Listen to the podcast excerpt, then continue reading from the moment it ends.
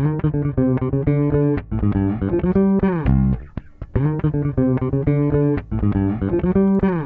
to the Smart Money Ventures podcast, where we highlight active leaders in the global ecosystem of venture capital, entrepreneurship, and innovation. We give you access to insights from successful investors and entrepreneurs that most people just can't get access to. And the only reason they take our calls is because we've been in the trenches with them for decades. Hi, my name is JD Davids, and I'm your co host for today's episode, along with Dave Berkus, Chairman Emeritus of Tech Coast Angels and Managing Partner of TCA's ACE Funds 1, 2, and 3. Welcome, Dave. Hey, JD, let's have some fun. This is going to be one series that we're going to interview some people that are important, that have lots to tell us, and uh, maybe lots to teach us. Looking forward to it. Today, we have a very special guest that Dave and I both have a great deal of respect for. His name is Parker MacDonell. He's currently managing director of Rev1 Ventures and managing director of OTAF, which is the Ohio Tech Angel Funds. Welcome, Parker. Great to have you with us today.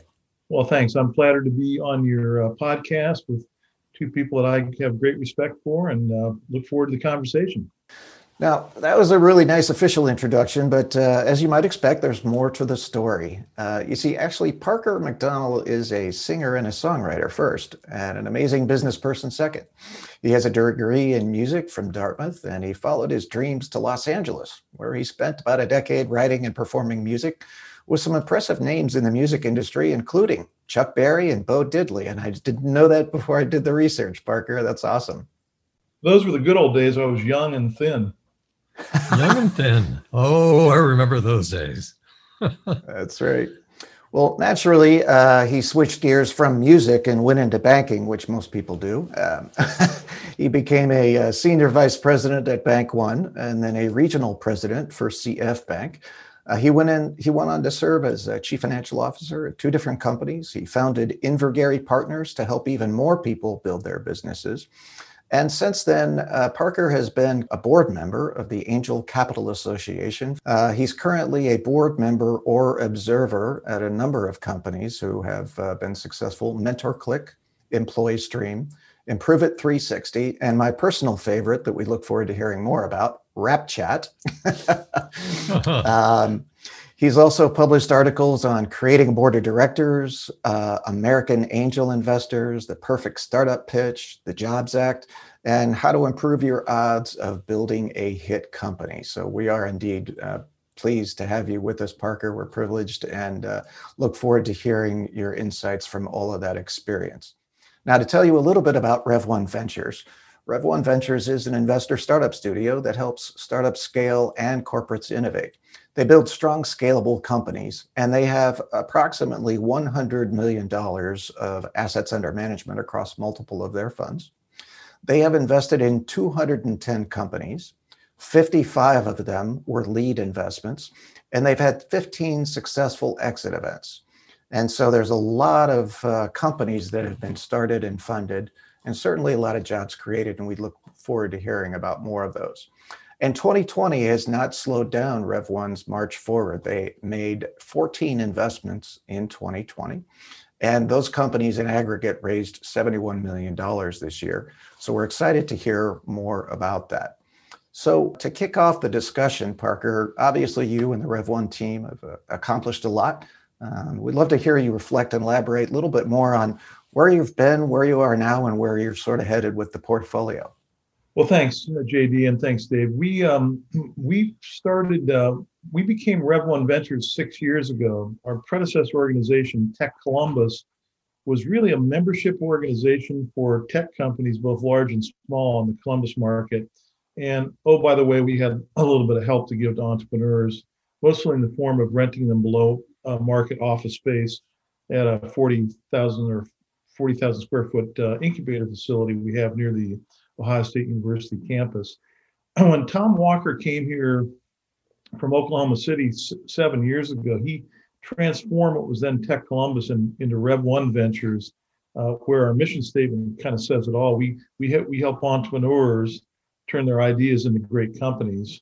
Uh, so we really are focused very squarely on the entrepreneurs and the belief that that's the right thing to do, not only for them but for the community and for uh, for the limited partners who invest in our investment funds. Um, so we've come a long way since then. We've built up a, a pretty a sizable capability to evaluate and make investments in companies that didn't exist at, at uh, Tech Columbus when Tom got here uh, seven years ago.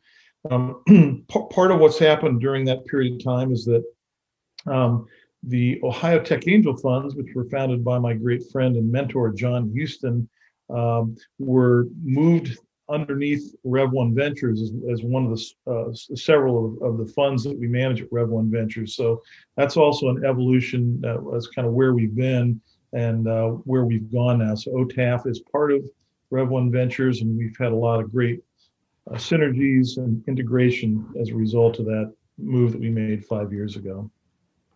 So Parker, we have uh, probably uh, crossed uh, forces many times in the past. And John Huston is a mutual friend. And certainly what he had created at the beginning has uh, turned into something really special with Rev One. So uh, glad to see it. I've been to Columbus. I've met you guys, obviously at the ACA as well. Uh, it's a, a, uh, wonderful thing that uh, you do for an awful lot of entrepreneurs.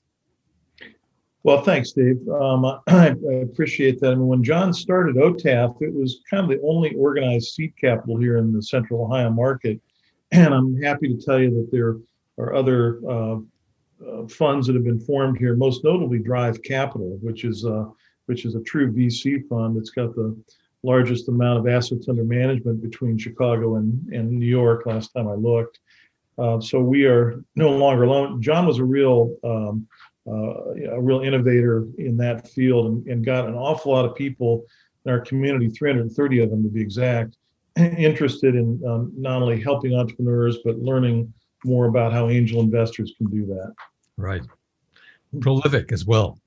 Wrote a lot, taught a lot.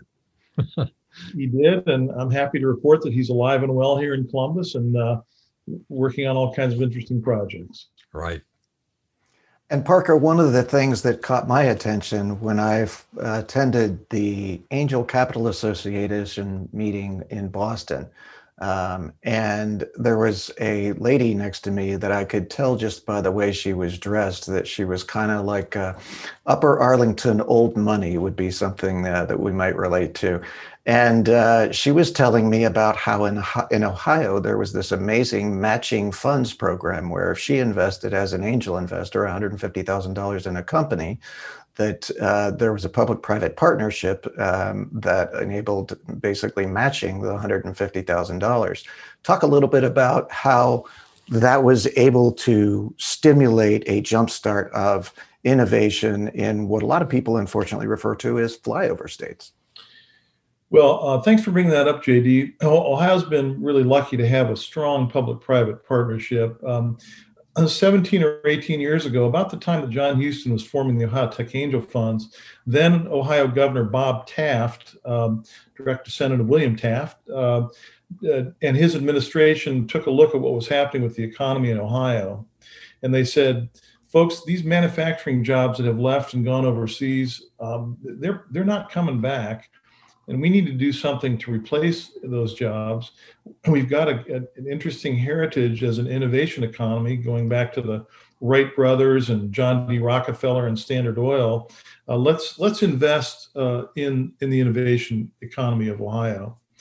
So, in two separate um, tranches, uh, the state raised about three and a half billion dollars worth of money to go into something called the Ohio Third Frontier Fund that fund started out um, doing a number of different things with that money, but pretty quickly realized that almost all of the success metrics, including job creation, were coming from two different parts of uh, two different users of those funds. One was programs like Rev One Ventures, then called Tech Columbus, who were who were essentially training entrepreneurs in a more or less formal way uh, to be successful.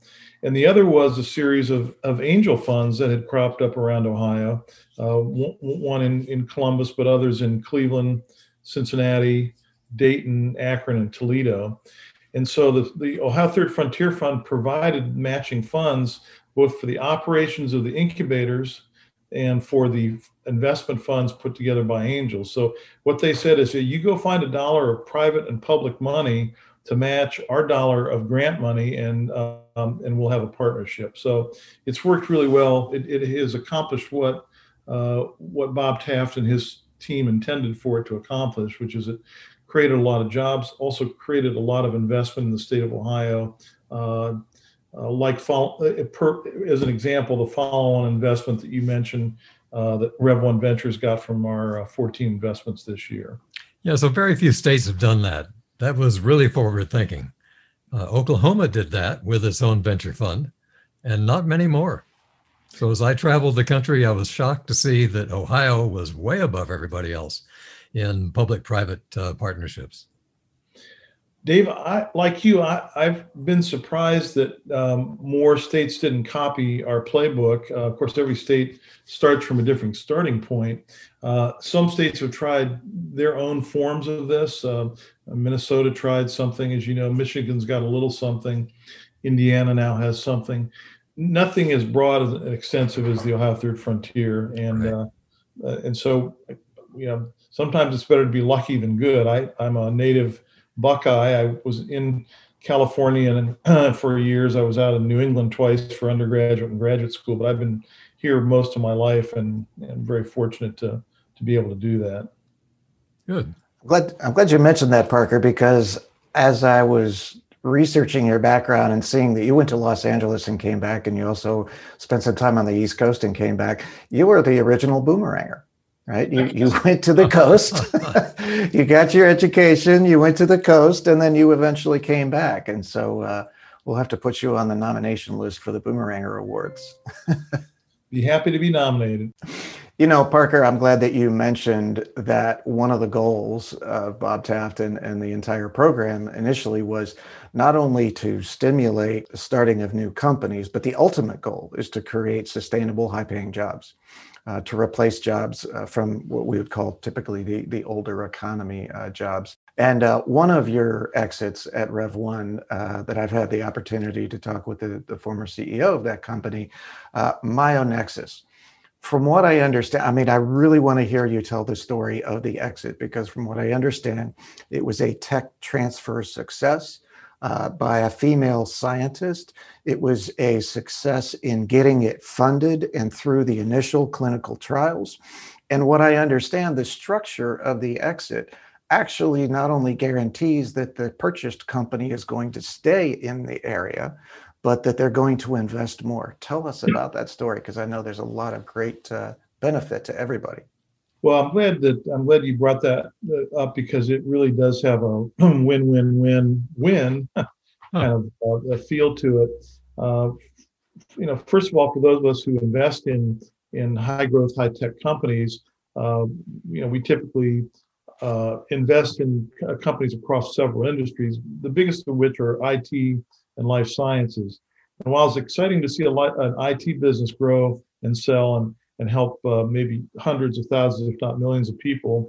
It's particularly uh, gratifying to us when a company that helps improve or perhaps even save the lives of, of patients uh, can can go on to be a success and can whose products and can be exposed to a, broader number of patients. So so MyoNexus is in that latter category. the the uh, intellectual property for this company, which which treats um, uh, muscular dystrophy patients with a particular uh, condition called limb girdle. Uh, the, the IP for that was developed with one of our great partners here in Columbus, our Nationwide Children's Hospital Research Institute. Uh, they've uh, really developed a focus on helping um, muscular dystrophy patients uh, through uh, immunotherapies, and, and, and in fact we're building a, a, lab now here in Columbus to help uh, testing those and other products uh, related to it and and and uh, diversity is really important to us here at Rev One for a lot of reasons. Uh, one of which is that we know that diverse teams have a better chance of getting to an exit and, and making everybody happy. So we were really glad to to work with the uh, uh with the inventor of this uh, intellectual property, and we're one, one of the things we were able to, to help do there was to bring in a, a true commercialization CEO named Mike Triplett who you know had been there and done that before, and so he was able to take this company to an exit. So as you mentioned, the, the, the funding that we put into to the company along with some other investors uh, allowed them to accelerate pretty quickly through the clinical trial process and attracted the attention of a company called Sarepta, which was a, a much bigger company and had a broad range of products, but nothing to, to attack uh, or solve this particular branch of the muscular dystrophy uh, disease state family. So pretty quickly after we invested, um, Sarepta came in and made a deal with the company to, to put some money into it to accelerate uh, the, the, clinical trials even faster. You know, in a, in a fairly sizable amount of money, and, and that was great. They also executed an option with the company at that time to buy the company for an undisclosed price at some time in the future. And uh, the company took the money, continued to uh, accelerate the clinical trials, and about a year later, Sarepta exercised its option. Um, and uh, so that accomplished a lot of things. First of all, great for the for the uh, founder uh, who created that intellectual property. Great for her hospital system, Nationwide Children's Hospital, because it created more money for the uh, the research institute to plow back into like kind inventions obviously, you know, great for those of us who were fortunate enough to invest in the company. Great for our community because it allowed the company to stay here and, and grow jobs. And, the, and these are really high paying jobs, uh, over twice the uh, average salary of, of, uh, of an Ohio worker. Uh, probably in this case more like three times the, the, salary of an Ohio worker. And and and and last and certainly not least, actually probably foremost, it, it it's a technology that's really helped improve the lives of some muscular dystrophy patients. So um, so yeah, we we all feel very grateful to have been part of this one and uh, happy to answer any questions that I'm allowed to answer. So there's uh, a great example of doing well by doing good. How about impact investing for Rev One? We well if you if you define impact investing as investing in companies that are either not for profits or are not designed to get to an exit within five to seven years their answer is we have not participated in that. We've trained some entrepreneurs dave through our, our startup studio uh, who go on to start um, impact type companies. We have not chosen to invest in those. That would require a specialized fund whose limited partners understood what the, that the economic returns would be and that they'd be different than the venture type returns that that we are uh, offering for uh, the investors in, in our current funds. Great answer. Thanks. Thank you. So that being the case, Parker, tell us a little bit about what the path forward looks like, both short term and long term for Rev1 Ventures. Um, you've already had some successful exits. That's excellent. It puts a, more fuel in the tank for everybody. It uh, energizes the uh, the community. Uh, it matures the community. What does the path forward look like? The path forward is is for us to continue to improve our startup studio process, which is an important part of what we do for entrepreneurs in the community. Um, and uh, uh, there are a lot of great things about our CEO, Tom Walker, one of which is that he's got a background as an aeronautical engineer. So he is constantly uh, doing two things. He's looking at our processes as they exist today. And like a good CEO, he's also looking two or three years out in the future. And so Tom uh, is, is thinking about the uh, future that has us uh, continuing to raise uh, investment funds that are increasingly larger uh, as we do well for the limited partners in our current and, and, prior funds. And we think it's likely that they'll come back and not only invest again, but invest more than they have in the past. Um, and we're, we're, also trying to stay ahead of the uh, of the curve in terms of, of helping to attract diverse entrepreneurs who build diverse teams. Because uh, if you look at any study of demographic trends in this country, that's really, as Wayne Gretzky used to say, where the puck is headed.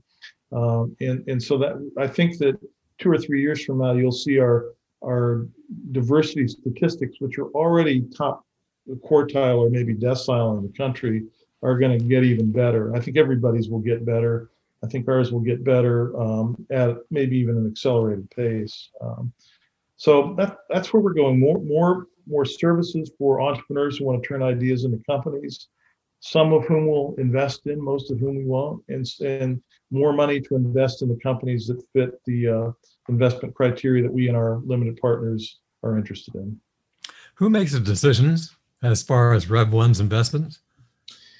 Um, it, it, depends on the fund. Uh, Dave, we manage a series of funds. So we've got um, a, an InsureTech fund that we manage for our partners at State Auto Insurance Company here in town. As the name of their company implies, they, they do a lot of property and casualty insurance. And uh, in that case, the investment committee consists of the senior managers of the company. And we are recommend, we're finding deals, creating diligence, making recommendations. We're also a limited partner in the fund. And the way that they wanted to do it was to have their senior management make the investment decisions. In other cases, um, we have um, uh, decisions made by a board investment committee of Rev One Ventures. Uh, we've got a very strong and experienced uh, group of uh, uh, directors, um, some of whom have direct experience in private investing and banking and running companies and being uh, moving from being CFO of a four billion dollar company to CEO. That that that type of background. So in many cases, above a certain aggregate investment in a company, the decisions are being made by the board investment committee. How many members? Uh, four or five. I think we have five on the on the board investment committee. Perfect size. Perfect size, and and and then and then in some cases the, uh, the you know the, the, senior management, executive management of Rev One uh, are empowered to make investment decisions. Uh, again, depending on the fund and the and the limited partners that exist in that fund. What does this mean as far as the uh, former Ohio Tech Angels as a social group now, or as limited partners? How do they meet? Glad you asked. The Ohio Tech Angel funds uh, consist of five funds, each raised about three years apart. Our most recent fund, OTAF 5, uh, was fully invested earlier this year. Last year, we decided not to offer OTAF 6 at this time. We, we may do that in the future.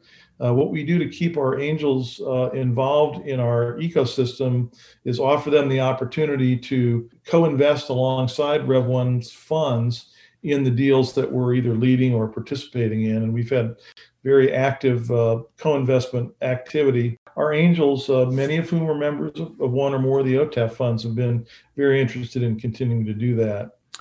There is a parallel, and that's why I asked. Tech Coast Angels is now up to 650 members. I'm a former chairman and one of the first members of it.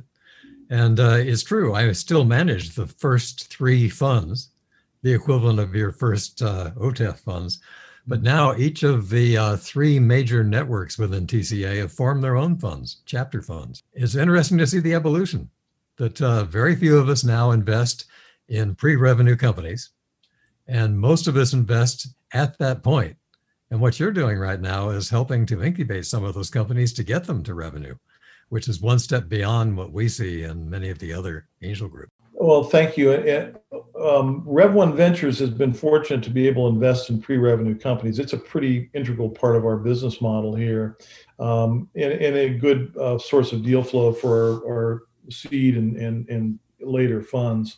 OTAF invested in a few of those deals, but not many. Our angels you know, primarily prefer to invest once the company's got the product in the marketplace and some revenue, or is further down, if it's a life sciences company, is further down the uh, clinical approval uh, path. We're lucky that Rev One has these resources, you know, many of which come from the, the, the public-private partnership that we discussed earlier, uh, and uh, we, we've I think made good use of those for uh, for a lot of different stakeholders in the community.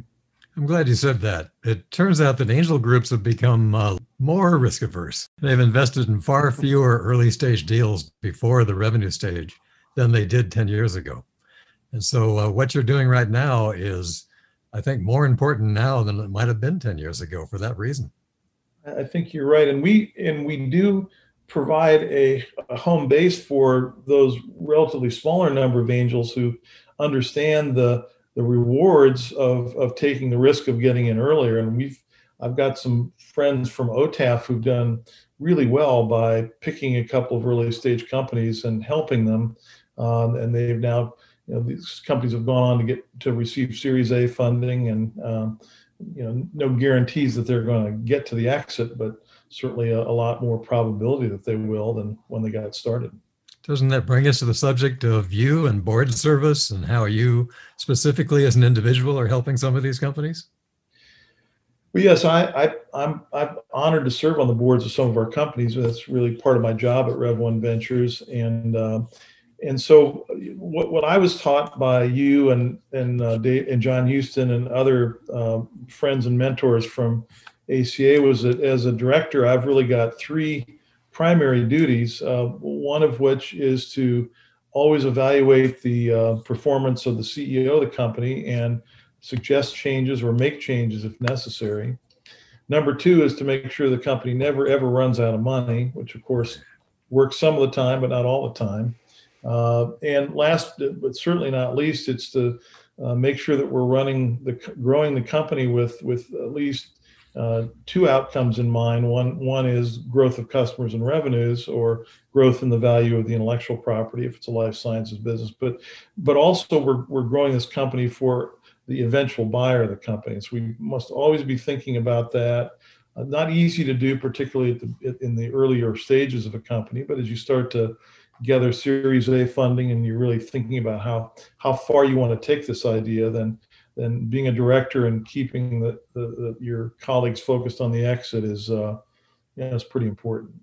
Well, and as as we watch the time to exit expand, the topic of syndication becomes, I believe, even more important. Of course, the potential opportunities for recapitalizations under secondaries, where early investors could potentially get out uh, as the company goes through later stages, but both pathways require uh, much more syndication today than they used to in the past. Uh, tell us a little bit about your experience with syndication. Have we made progress? Is there still more work to be done?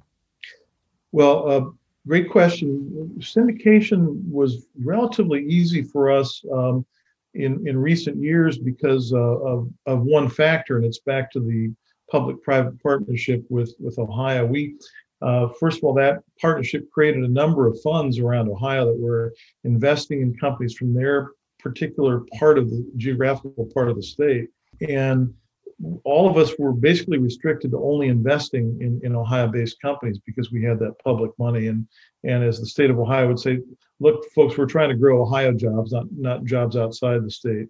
So for a period of time, you know, our, our syndication was primarily with, um, at least up through the seed stage, was with the other funds in Ohio, the series of angel funds, and then our colleagues uh, in the uh, startup studio, investor startup studio world, that, particularly in Cleveland and Cincinnati.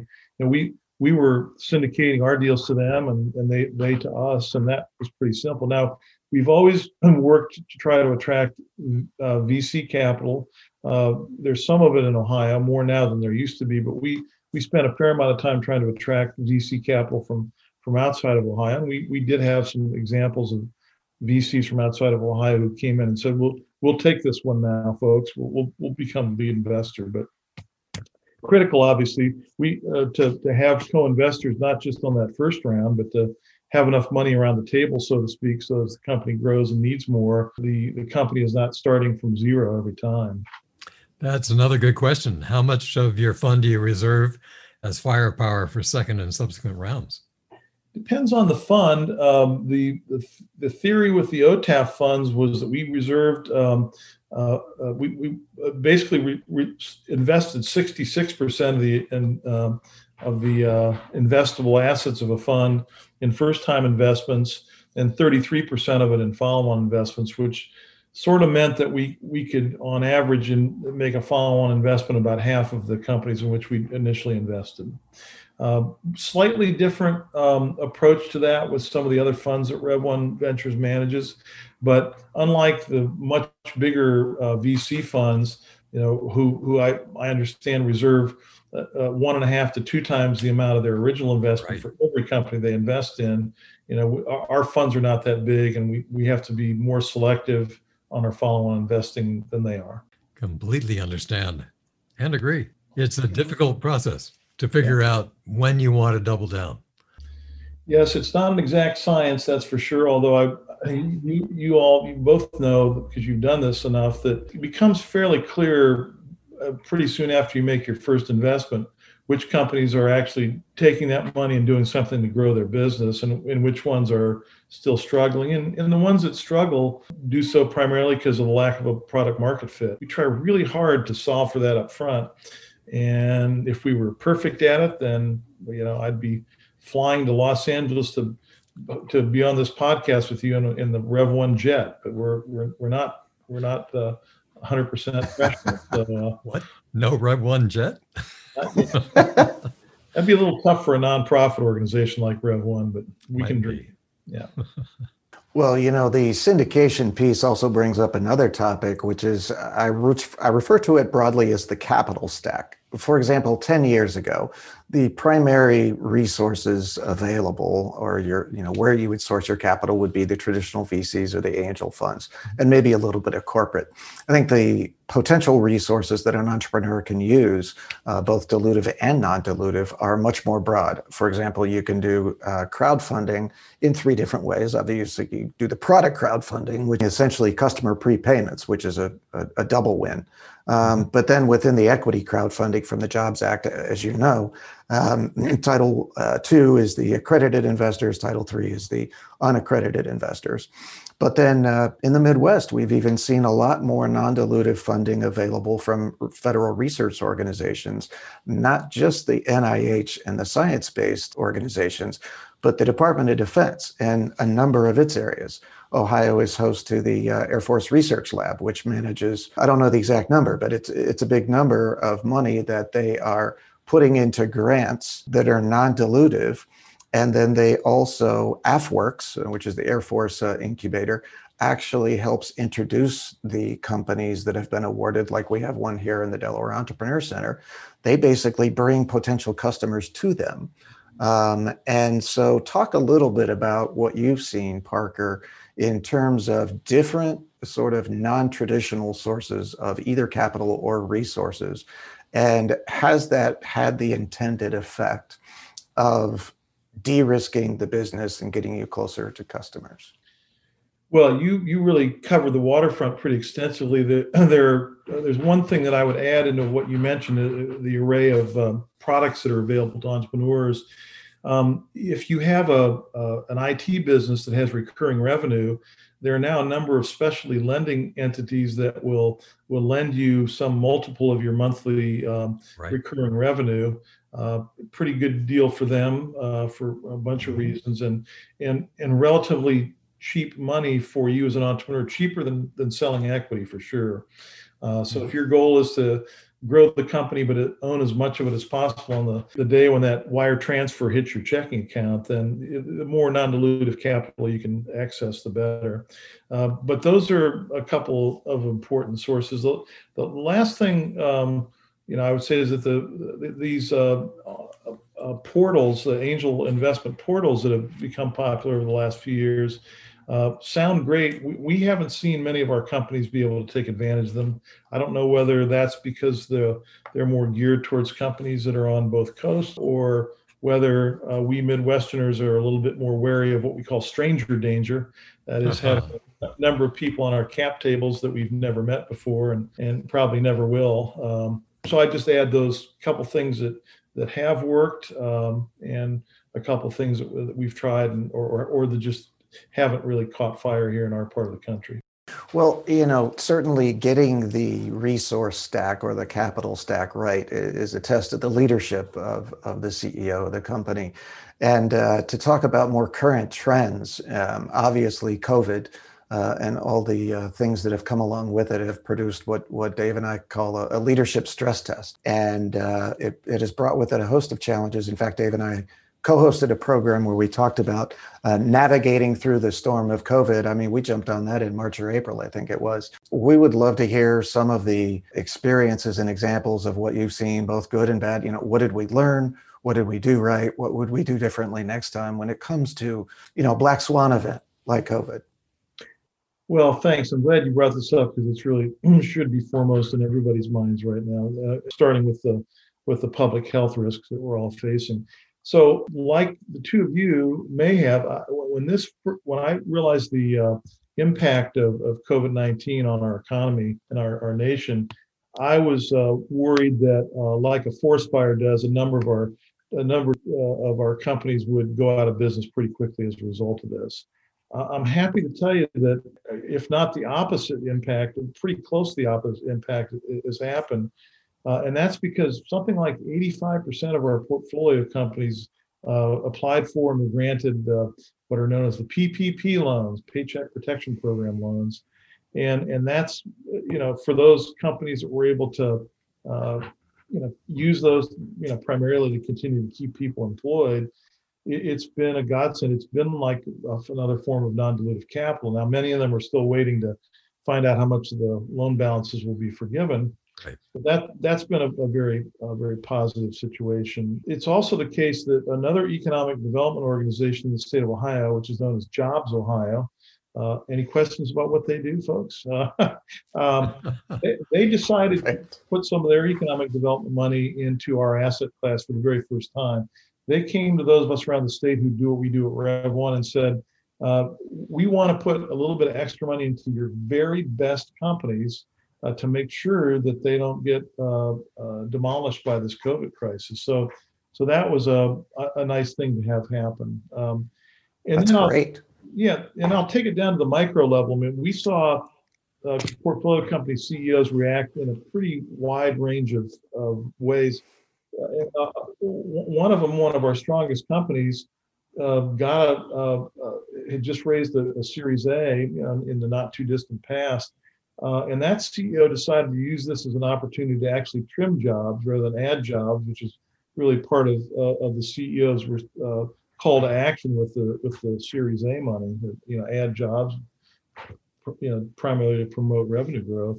And so he did a really nice job of, of handling that whole situation. I thought showed showed great leadership. Um, and another portfolio company who whose business model got completely demolished because it was a ride sharing, a form of a ride sharing or shared ride uh, software, and they they actually were leasing vehicles and and employing uh, drivers on a W two basis. That that company. Oh.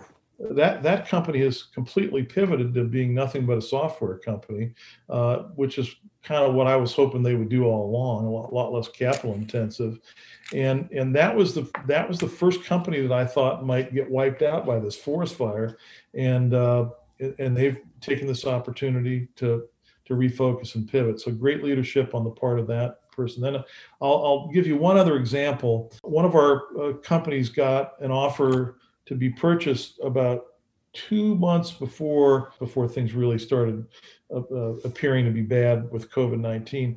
The deal the negotiated deal was put on hold, as, as a lot of deals were.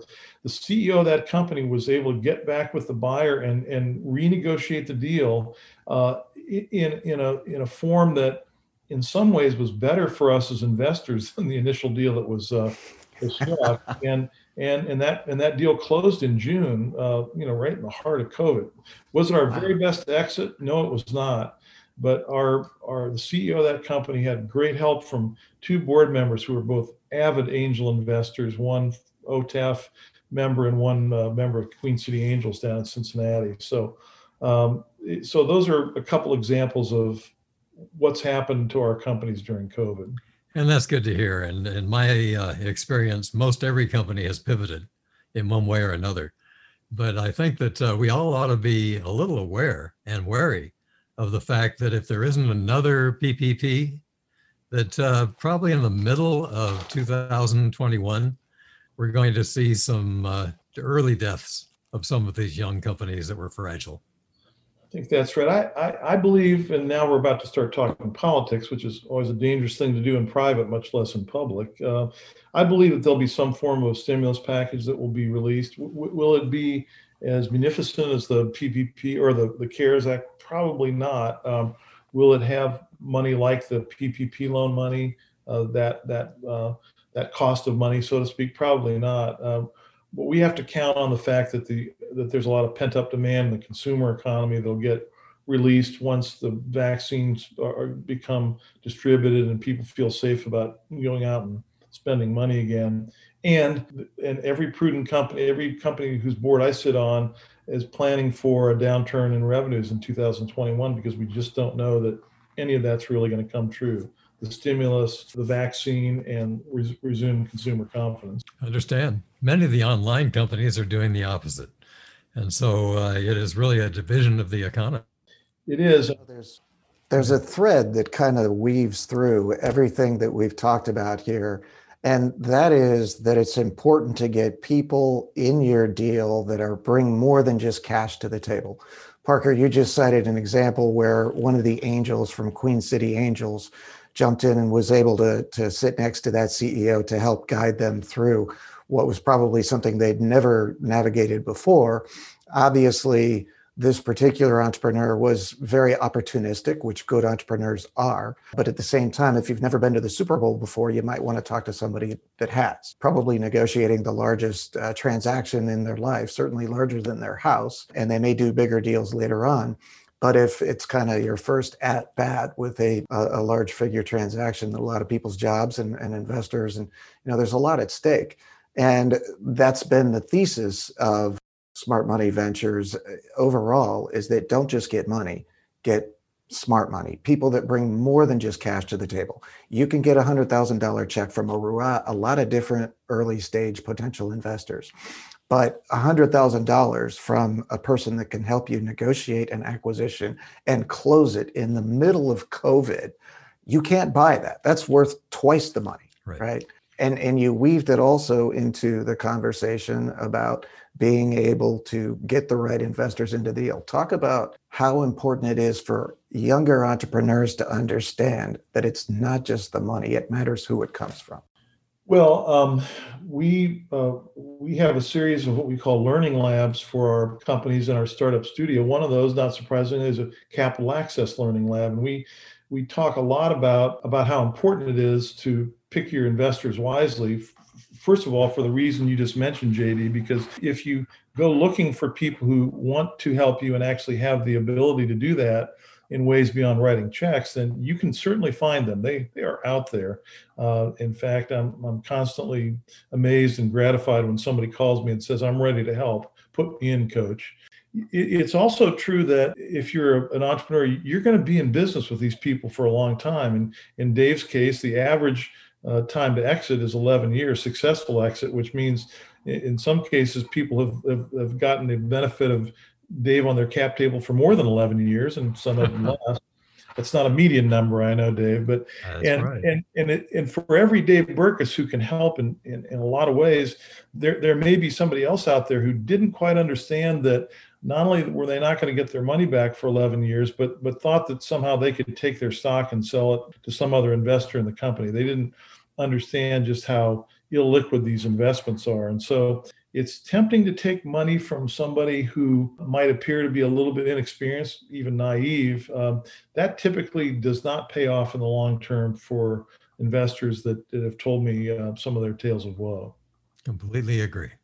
So let's talk a little bit about deals in the heartland. I just moved back from California about a year ago and have been watching with great interest uh, what's been happening. And, and uh, when Mark Kvamme moved back and set up in Central Ohio and started Drive Capital, and, and certainly uh, Revolution, the Rise of the Rest bus tour. Uh, that certainly got my attention, and and some recent. Uh, there's unicorns in the heartland, shockingly, um, and uh, and for a long time, the Midwest and the heartland have suffered from this label of being flyover states. Right. But I think that Steve Case and Revolution and the team there, uh, Drive Capital, and a variety of other people, including Dave, has talked about the attractiveness of investment opportunities in the heartland. And we would love to hear you unpack your observations on uh, that there is actually uh, opportunity. Well, thanks. I, I mean, I'm I'm proud to be uh, uh, a capitalist. Uh, I don't think that's a bad word. I think uh, it's it's a very positive thing for for a lot of people, and and and I love being part of a market economy, uh, which investing certainly is. And so we've seen that over the years, a, a high percentage of VC and even angel money invested has happened in two or three pretty concentrated geographies in Northern California. Now Southern California is really creeping up, isn't it, Dave? Great to see. And uh, and Boston, New York, places like that. Um, Austin has been a hotbed, and so people like Mark Kvamme saw the opportunity. They saw underserved markets, and I, I can't tell Mark's story for him, but I can paraphrase him. He saw a tremendous percentage of the manufacturing economy of the United States happening in the Midwest. He also saw that there were a lot of big universities and, and private colleges that were turning out highly qualified graduates who, in the main, wanted to stay in the Midwest and and make their careers there. And, and he saw that because the cost of living was was lower here in the Midwest, that a person who wanted to start a company could probably not only exist on less capital and therefore have more of the company when she sold it, could uh, be closer to potential customers. So, uh, so Mark, who came here to actually to privatize economic development for the state of Ohio, he created that entity I mentioned earlier called Jobs Ohio. I mean, he he saw that opportunity, and when he did what he promised our governor he was going to do to privatize economic development. He said, "Gee, I think I'm going to stay here in, in Columbus because I see this opportunity." Uh, was able to raise money from the coast with the promise that uh, there'd be great opportunities here. And, I, you know, again, I can't tell Mark's story for him, but one of their portfolio companies just had an IPO less than a month ago, and initially went out at a seven million dollar, seven billion dollar valuation. So that was great validation for his theory. And, and my, my, dare I say that there are some other ones probably to follow. Uh, can't tell you that I know which ones, but I think there'll be others behind that. So, you know, that's interesting because it's kind of a game like gambling. In my case, it's uh, 3% of all of my investments make 90% of all of my wealth. Yeah. And you're saying that uh, as if that one and maybe one to follow would justify the entire fund. Well, that's certainly true, Dave. We we are in a hits business, and uh, you know those of us who who've been in it for a while recognize that and try to play to that um, aspect of it. Other people may not realize that and may think, if I only make two or three investments, surely one of them is going to come in. and uh, as we know, it takes a few more than that for the law of large numbers to work for you. Um, but yeah, it's it's it's worked out well for him. Uh, I, I haven't done the math yet. I can't imagine that that they're that Drive Capital's investment in in Root Insurance won't more than return the fund just with the one investment and so you know, yes that, that creates all kinds of opportunities but it's created a, a, series of people who are now millionaires who right. and, and, and will have liquidity um, eventually after the six month holding period. And and, and it, it inspires other people here to maybe leave their their day jobs and turn their their night and weekend job into their primary job. And that, that's that's how you grow an innovation economy. It's the baby puppy effect. It's the, the big baby. dog finally has enough puppies that uh, those puppies turn into big dogs themselves. And we see that in many areas of the country i love that that's a great great metaphor yeah, they some some people refer to it as growing a venture forest, right? And and if you have one tree that's big enough, um, in San Diego, you know, Qualcomm was the quintessential, you know, it started as Linkabit, and you know, multi-billion dollar company. I mean, the number of people that are driving around in a really nice Mercedes with a license plate that says thanks Qualcomm um, is all over the place. And if you did a diagram of all the people that did well at Qualcomm and then started their own companies and then they tell two friends, it really creates not just a wealth effect. It's not even about that. It's about creating a bunch of really high paying jobs that stimulates more and the rising tide lifts all boats. And I think that's that's great to see that happening in the Midwest. And because it's a little bit delayed in timeline, from what has been happening on the coasts, that's actually a good thing because you can leverage the lessons learned and some of the problems with hyperconcentration, which is a whole different thing to talk about. And I don't want to divert in that direction too much unless you had a comment, Dave. Just to think that uh, in the coasts, the average pre money valuation has gotten out of sight. We're talking about having to invest in eight to $10 million pre monies in early stage and uh, I am happy when I find one and a half to two million dollar pre monies in the flyover states. And some of those great companies that are coming from places like Ohio at those kinds of valuations, if you think of an exit at 40 to 50 million, which there have been books written about that being a great average. If you're at a one and a half to two million pre, you'd be very happy compared to having to go to Northern California to buy into a 10 million pre and have to worry about a 100 million to 200 million dollar exit to make that same amount of money as an individual. Well, JD, I want to uh, touch on something here that's an important part of our model at Rev One Ventures. When you think about the success of Silicon Valley, uh, part of it is that many of the companies that get started out there get bought by larger companies that are also located in the valley. Right. And that's really what, what we're looking to try to do here in Columbus. Um, we have developed some wonderful partnerships with the, the very best of the Fortune 500 companies here in, in Columbus. And they serve on our board of directors, they contribute to our nonprofit entity, they become limited partners in our funds. And over the last couple of years, we've really focused uh, time and resources from Rev1 Ventures on going to those companies and other corporations in Columbus and saying, we want to help you with your innovation programs. We don't want to start and run your innovation programs. That's not what we do. But to the extent that you want to understand what's happening in the world of startup companies that might either help you or more likely disrupt you, we, we can help you with that. We can introduce you to some startups and we do that really in service of our startups because it's going to help them as much or more than it's going to help the large corporate entities here. And and and we'll know that that we've really succeeded um, in becoming less of a flyover state, so to speak, when the larger companies in Columbus really start to buy the, the innovation companies that, that they have helped in part to create. So corporate innovation and working with corporates is uh, an, an, increasing focus of ours here at Rev One. Great definition of a good ecosystem in the building stage. Nice to hear. I completely agree, and I think it's great. Uh, you know, I've always been a firm believer that a rising tide lifts all boats, and that applies not just to revenue or capital, but experience, knowledge, relationships. No company or industry exists in isolation or it's in its own little closed loop ecosystem. And I think it is important for the larger corporations with the more quote unquote stable revenue streams and slower growth. Many of them actually have good reason to be scared of potential disruption. And so there's an educational aspect for both sides to better understand okay, well, you know, how do you get recurring revenues that last for 50 years like that and you can manage the company? And how do you also not get your clock cleaned by a new software company that comes in and basically cuts the labor portion out uh, by 90% of your cost? I think that kind of collaboration is important because, you know, I think it, Dave can attest to this as well, that educating the different constituents in an innovation ecosystem, including uh, job development and workforce development. It's important to have all of those uh, ingredients together. Would you agree, Dave? Absolutely. Well, you know, Parker, we rang your doorbell a while ago. And I guess the question is do you have any final thoughts for us? No, I think, um, you know, what I'd stress is that the, the to the extent that people want to try to uh, learn from from the Rev One model, I mean, I, I stress a couple things. First of all, I think our focus on the entrepreneur is, is paramount. It's it's really what gets me up out of bed every morning. You know, I, it's maybe a cliche to say this, but I'm doing this because I really want to, not because I have to.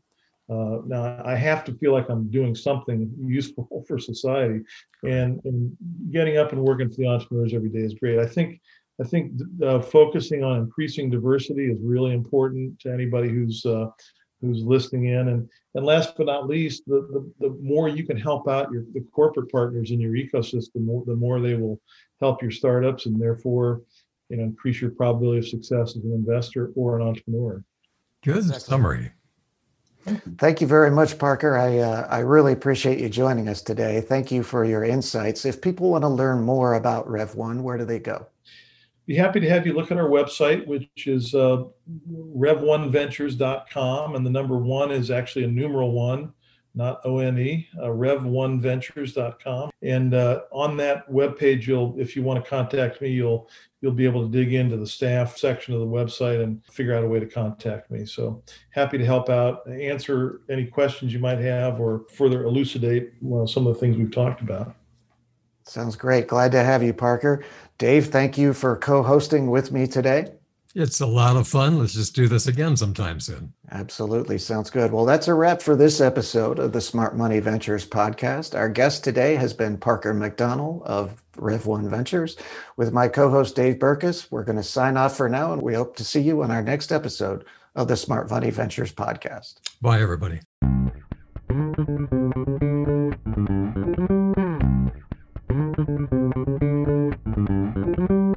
I'd also like to thank the people that make this program possible. Here's a special shout out to our patrons and sponsors and everyone in the Smart Money Ventures community. We couldn't do it without you. If you'd like to learn more about us behind the scenes, check us out at smartmoneyventures.com. Also, if you heard a helpful nugget of value from today's program, please pay it forward to your community and share this episode with your friends and colleagues. And don't forget to hit the subscribe button so that you don't miss the next episode. And we hope you'll join us for the next episode of the Smart Money Ventures podcast.